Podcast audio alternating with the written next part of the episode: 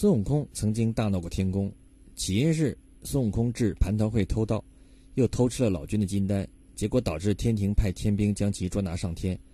逃脱后搅乱了天庭。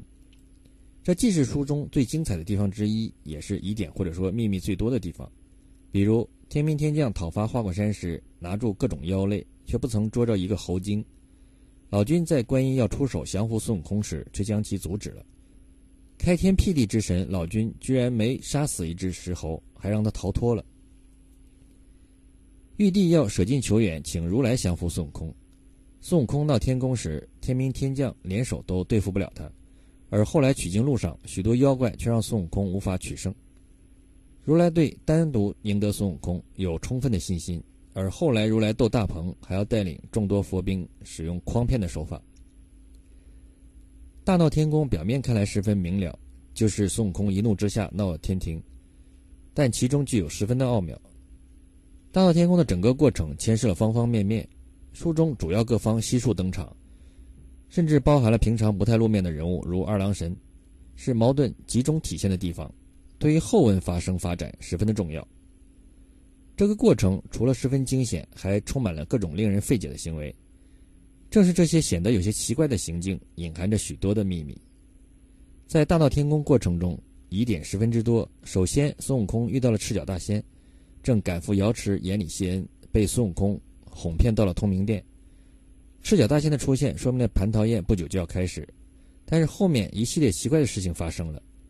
孙悟空把赤脚大仙诓走，先跑到宴会上吃了多食，之后来到了老君的兜率宫。此时已经是蟠桃宴马上开始的时间。但是天上几乎所有的神仙，都在朱灵丹台听老君和燃灯古佛讲道。燃灯古佛并未被列入蟠桃会的名单，而恰在此时，却来和老君讲道。于是孙悟空便轻松偷吃了老君的几葫芦仙丹。接着，孙悟空回到花果山，然后又返回瑶池偷了蟠桃宴吃喝。接下来就是托塔李天王率领天兵天将讨伐花果山。奇怪的事情又发生了，四大天王收兵霸占，各自报功，有拿住虎豹的，有拿住狮象的，有拿住狼虫狐河的，更不曾捉着一个猴精。猴精们被整体放过了。针对这个奇怪的、似乎不合常理的现象，我们来看以下一段：佛正与众菩萨讲经，只闻得床翻宝盖有人叫救命。佛慧眼一看，真是哪吒之魂。即将必有为骨，合业为一，念动起死回生真言，哪吒遂得了性命。运用神力，法降九十六洞妖魔，神通广大。后来要杀天王，报那剔骨之仇。天王无奈，告求我佛如来。如来以和为上，赐他一座玲珑剔透、舍利子如意黄金宝塔。那塔上层层有佛，艳艳光明。唤哪吒以佛为父，解释了冤仇，所以称为托塔李天王者。此也。原来天庭的元帅托塔李天王李靖性命居然是如来佛祖所救，也包括哪吒。再联系到如来未将孙悟空置于死地，而是在六百多年后引其保护唐僧奉佛向西，这之间必然是有关联。同时可以假设一下，如果李靖当初率领天兵天将将妖猴全部降服，那么如来还有可能出手并光耀安天大会吗？一切皆有缘由和安排。观音来到瑶池赴会，带了慧岸行者，而本应同属五方五老的如来却没有来。接着，观音先是派慧岸试探孙悟空的武力，然后向玉帝推荐了二郎神。玉帝应允，颁旨说：“今特调贤生同义兄弟继赴花果山助力剿除，成功之后高升重赏。”但实际上，最终孙悟空被二郎神剿除后，玉帝对二郎神只重赏。而没有高升，并没有兑现之前的诺言。奇怪的事情还在延续。在二郎神与孙悟空打斗正酣、难分上下时，观音欲出手用净瓶杨柳抛下去，将孙悟空击伤时，却被老君阻止，找了个牵强的理由，说什么净瓶易碎。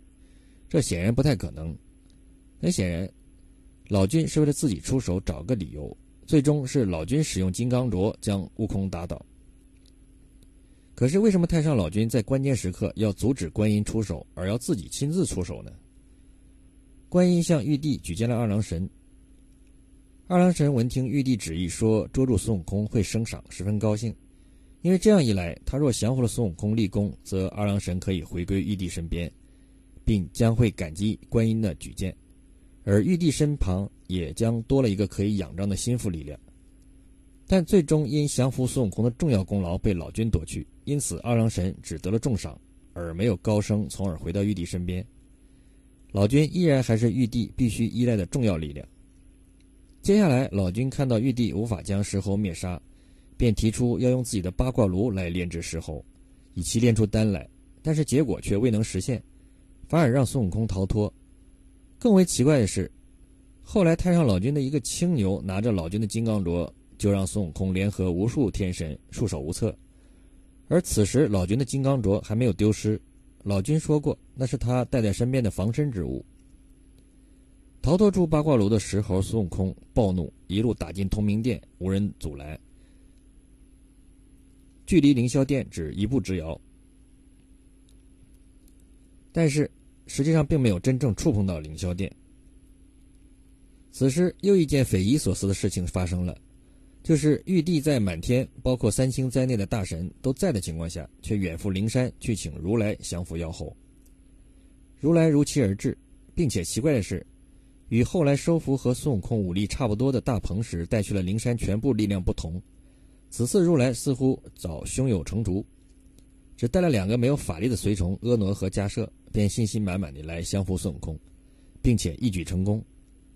一个需要注意的细节是，如来在降服孙悟空时，设法引导他与自己较量擅长的法术，而不是孙悟空擅长的打斗之法。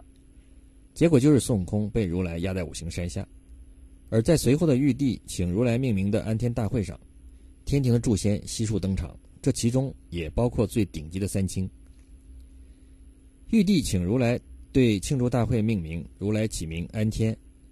透过大会之名，透露了明显的信息，即此次如来前来，虽然只是降服了一个并不是很难降服的妖猴，但却是安了天。这昭示了如来的信心和企图心，因为大会被命名。成降妖或者说捉猴大会，也未尝不是很贴切，但却偏偏起了个安天的大名头，如来的心气可见一斑。但玉帝对如来如此心性的表现，并没有不满，反而十分高兴。诸仙则纷纷前来，当面明确表达了对如来力量的敬服。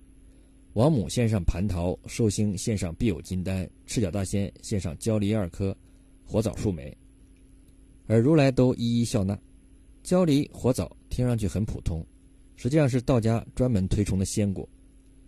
而玉帝在不顾天庭许多重要力量在的情况下，远去灵山找如来佛祖降服妖猴，实际上等于是在刻意扶持佛门力量。这是为了平衡考虑，使得自己不过分依赖于某一方，比如道门。有关大闹天宫的秘密还没有完，在接下来的章节我们将继续分析。